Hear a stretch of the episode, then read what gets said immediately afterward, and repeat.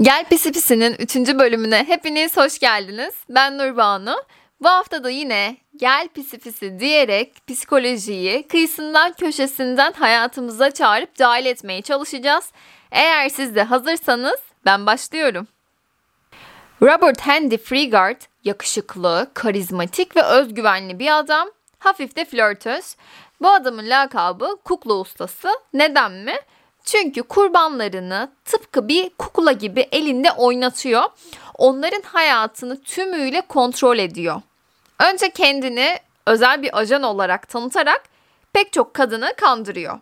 Örgütlerin kendisinin peşinde olduğunu söyleyerek de onları binlerce pound dolandırıyor. Bilinen ve bilinmeyen pek çok kadın kurbanı var. Hatta şu an en son kurbanı ile birlikte kayıplara karışmış durumda. Uğruna Netflix'te 3 bölümlük belgesel yapılan bu adam gerçek bir dolandırıcı. Belgeselde bir sürü olay yaşanıyor. Anlatsam çok uzayacak muhabbet. En iyisi oturup siz kendiniz izleyin.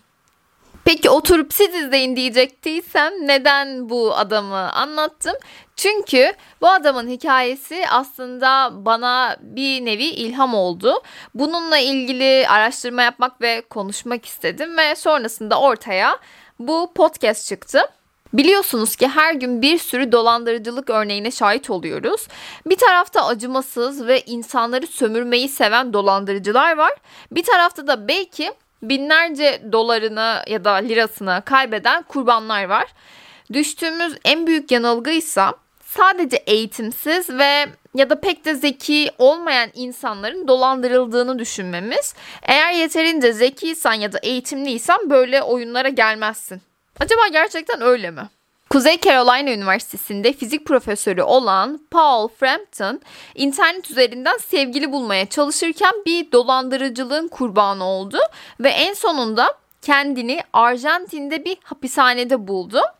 Bir başka kurban psikoterapist John Worley de Nijerya kaynaklı bir e-mail dolandırıcılığından payını alan kişilerden birisi. O da kara para aklama suçlarından 2 yıl hapis cezası aldı. Aslında çok da uzağa gitmeyelim. Ülkemizin bilinen profesörlerinden Canan Karatay da geçtiğimiz yıllarda bir dolandırılma olayı yaşamıştı hatırlarsanız ki. Peki bu kadar zeki ve eğitimli kişiler bile saf bir çocukmuşçasına nasıl kandırılıyor? Dolandırıcılar aslında çok zeki insanlar. Belki psikoloji biliminin yıllardır üzerinde çalıştığı, araştırmalar yaptığı bazı gerçeklere zaten hakimler. Hali hazırda yani bu bilgileri biliyorlar. Bir insanın güçlü ve zayıf noktaları nelerdir? Neye üzülürler? Neye sevinirler? Neyden korkarlar? İnsan psikolojisinden gerçekten anlayan dolandırıcılar bu soruların cevaplarını zaten biliyorlar. Peki bir dolandırıcı karşınıza gelse onu nasıl tanırsınız? Dolandırıcılar genelde ikna kabiliyeti güçlü insanlardır. Yani öyle bir konuşurlar ki aklınızdaki tüm şüpheler ya da sorular uçup gider. Zaten sizin fazla konuşmanıza da izin vermezler. Genellikle söyledikleri de sizin çıkarlarınıza hitap eder. Belki size kolay yoldan para kazandıracaktır bu kişi ya da sizi bir tehditten kurtaracaktır. Özellikle uzun soluklu dolandırılma hikayelerine baktığınızda bu tiplerin genelde karizmatik, özgüvenli ve çekici kişiler olduğunu görürsünüz ve onun büyüsüne kapılmaktan kendinizi alamazsınız. Tinder avcısını hatırlayın. Gerçek hayatta onunla 5 dakika karşılıklı otursanız belki de o flörtöz ve çekici kişiliğiyle sizi etkileyecektir. Tabi bazı ezber bozan olaylar da yok değil. Ee, çok uzak memleketlere gitmemize gerek yok yine. Tosuncuk lakaplı Mehmet Aydın da Türkiye'nin gündemine oturmuştu bir ara hatırlarsanız. İnsanlar dolandırıldıklarını öğrendikten sonra ya bu çocuk mu bizi dolandırdı diye şaşırmışlardı. Hiç beklemiyorlardı çünkü. Kendi halinde biriydi, e, çok özgüvenli ya da etkileyici bir yanı da pek yoktu. Hatta çocuksu ve saf görünüyordu. İşte burası kilit nokta. İnsanlar bazen karşısındaki insanı küçük görüp kendisini kandıracak kadar zeki olmadığına inanırlar. The Black Swindler adında bir Japon dizisi var. Kahramanımızın ailesi zamanında dolandırılıyor ve bu olaydan sonra babası kendisi de dahil olmak üzere tüm aile üyelerini öldürüyor. Bu olaydan sağ çıkan Kurosagi ise intikam yemin ediyor. Bir yetişkin olduğunda dolandırıcıların peşine düşüyor ve onları dolandırıyor. Ama bu Kurosagi onlara karşı böyle çok özgüvenli ya da etkileyici tavırlara girişmiyor kesinlikle. Aksine özgüvensiz ve aptal numarası yapıyor. Bu da dolandırıcıların onu küçümseyip oyuna düşmelerine sebep oluyor aslında. Yani hiç beklemediğiniz yerden darbe yiyebilirsiniz. Aman dikkat. Özellikle uzun soluklu dolandırıcılık örneklerinde gördüğümüz şey kurbanlara karşı cömert davranılması ve şaşalı bir hayat sunulması. Tinder avcımız Simon'ı hatırlarsanız pahalı saatler, tasarım kıyafetler, lüks arabalar, özel jetler bunlarla kadınların aklını başından aldı. Romantik jestler yapıyor, şampanyalar patlatıyor, lüks restoranlarda güzel yemekler yediriyor. Bu gösterişli hayat kurbanları tabii ki de çok etkiliyor. Bu arada bu kandırmacaya sadece kadınlar düşmez. Hatırlarsanız yakın zamanlarda ülkemizde bir bitcoin dolandırıcılığı olmuştu. Pek çok insan ki aralarında ünlüler de var hepsi kandırıldı. Orada da aynısı vardı. Kocaman plazada bir ofis, lüks otellerde davetler. Bu tarz şeyler insanın iştahını kabartır. Ve aslında karşıdakine de güven veriyor. Ya bu insan zengin, bir sürü parası var. Bana bu insandan zarar gelmez, aksine fayda gelir. Yani ben de onun gibi olabilirim diye düşündürtebilir insana. Beynimizde badem şeklinde minicik bir alan var. İsmi ise amigdala. Belki de duymuşsunuzdur bu ünlü amigdalayı. Amigdalanın pek çok görevi var ama en önemlilerinden birisi de korku duygusuyla ilgili davranışları kontrol ediyor olması. Burası fazla aktive olduğunda yani çok korktuğumuz zamanlarda beynimiz çok da mantıklı düşünemiyor. Yani durup düşünüp analiz etmiyoruz pek. Çünkü şöyle düşünün eğer siz bir zorlu durumdaysanız sizin yani e, oturup saatlerce düşünüp analiz yapıp böyle en mantıklı en doğru e, sonuca ulaşmayı beklemek gibi bir zamanınız yok anında karar verip onu yapmak zorundasınız ki hayatınızı kurtarabilirsiniz. Aslında mantığı tamamen bu. Bu yüzden korku bence en güçlü duygulardan birisi. Korkan insana pek çok şey yaptırılabilir. Bunu bilen dolandırıcılarsa karşıdakini korkutarak kurbanlarının beyinlerinin mantıklı bölümünü devre dışı bırakıyorlar aslında. Yine Tinder avcısını hatırlayın. Peşinde bir takım tehlikeli insanların olduğunu, hayatının tehlikede olduğunu söyleyerek kadınların parasını ellerinden alıyordu. Yani aslında onları hem korkutuyor bir yandan da onları acele ettiriyor. Hadi işte şimdi ver. Tehlikedeyim. Bak hayatım senin e, senin ellerinde.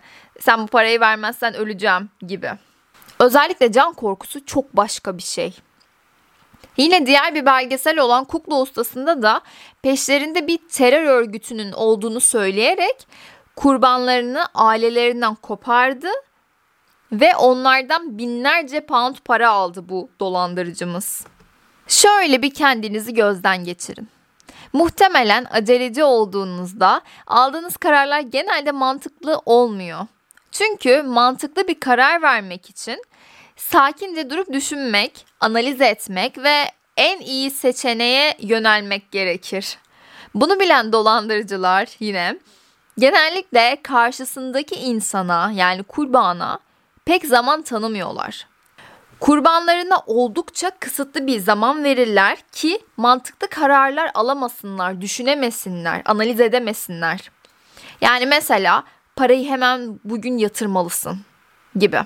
Ama bunu sadece dolandırıcılar da yapmıyor. Bunu söylemek istiyorum. Mesela bir mağazaya gittiğinizde satıcı elindeki ürünü satmak için bazen bu taktiği kullanabiliyor. Yani işte indirim bugün bitiyor. Yani şimdi almazsanız başka şansınız olmayacak. Ya da işte bu üründen sadece bir tane kaldı. Birazdan gelip başkası alabilir. Hani elini çabuk tut da al gibi. İnsanlar içgüdüsel olarak otoriteye itaat etmeye eğilimlidirler.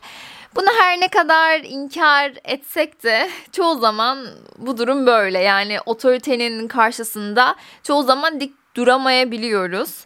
Dolandırıcılar da yine bu taktiği iyi bir şekilde kullanıyorlar.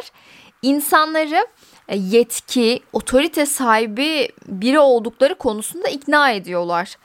Mesela şunu örnek verebilirim. Biliyorsunuz ki e, kendisini polis ya da savcı olarak tanıtıp e, insanları dolandıran pek çok kötü niyetli insan var, dolandırıcı var.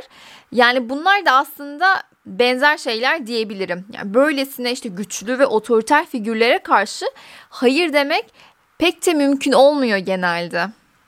Dolandırıcıların genelde zamanın popüler konularını kurbanlarını ağına düşürmek için kullandıklarını görüyorsunuz. Mesela o zamanlarda virüs salgını mı yaygın ya da işte terör olayları mı patladı? Hemen bunu kullanırlar. Yine kukla ustasındaki Robert'ı hatırlayın. O dönemlerde patlak veren e, yanlış okumuyorsam Ayra olaylarından yararlanarak kurbanların hayatlarını tamamen kontrol etti. İnsanların pek çok zaafı var. Bunlardan birisi de tabii ki para. Özellikle kolay yoldan çok para kazanmayı seviyoruz. Huyumuz kurusun. Bu bize inanılmaz kışkırtıcı geliyor. Bunu bilen dolandırıcılar tabii ki bu zaafımızın üzerine oynamayı çok seviyorlar. Bir anda hiçbir şey yapmadan büyük paralar kazanma fikri hepimizin ağzını sulandırır. Tam bu noktada daha fazla kazanmak için bazen elimizdekileri hiç düşünmeden veririz. Yine çiftlik bank olayını düşünebilirsiniz. İlk başlarda bir sürü insan kılını bile kıpırdatmadan yüklü miktarlarda paralar kazandı. Yani bu borsa gibi değildi. Sıfır risk. Paranı yatırırsan kesinlikle katlanarak sana geri dönecek. İnsanlar kazandıklarını gördükçe daha çok, daha çok para yatırdılar ve sonra bir anda olan oldu biliyorsunuz. Televizyonlarda dolandırılan insanları gördüğünüzde belki de ya ne aptal insanlar hani böyle bir yalan inanılır mı ya gibisinden düşünebilirsiniz. Ama en başta da dediğim gibi bunun eğitimi, kültürü, cinsiyeti olmaz. Hepimiz, her birimiz potansiyel bir kurbanız aslında. Ki şöyle de bir şey var. Ee, insan o durumun içindeyken dışarıdakilerin gördüklerini göremiyor. Yani belki çok akıl almaz görünüyor işte söylenen yalan, kurbanı söylenen yalan. Ama kurban için durum öyle değil. Şey gibi de düşünebilirsiniz. Bir arkadaşınız var ve onun toksik bir ilişkisi var. Hani siz de onu sürekli uyarıyorsunuz, gözünü açmaya çalışıyorsunuz. İşte ya bak sana ne yaptığını görmüyor musun? Sana zarar veriyor. Dediğinizde bunu kabullenmez, kabullenemez. Sizin gördüğünüzü göremez çünkü. O yüzden hani çok da büyük konuşmamak e, gerektiği düşünüyorum. Herkesin zaafı farklı. Bunları kullanmayı bilen de bir sürü dolandırıcı var dışarıda. Yani ne diyelim Allah Tinder avcılarını evimizden barkımızdan uzak tutsun.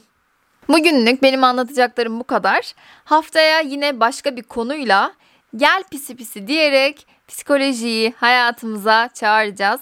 Kendinize çok iyi bakın. Beni Instagram'dan ve YouTube'dan da takip etmeyi lütfen unutmayın. Kendinize iyi bakın. Görüşmek üzere.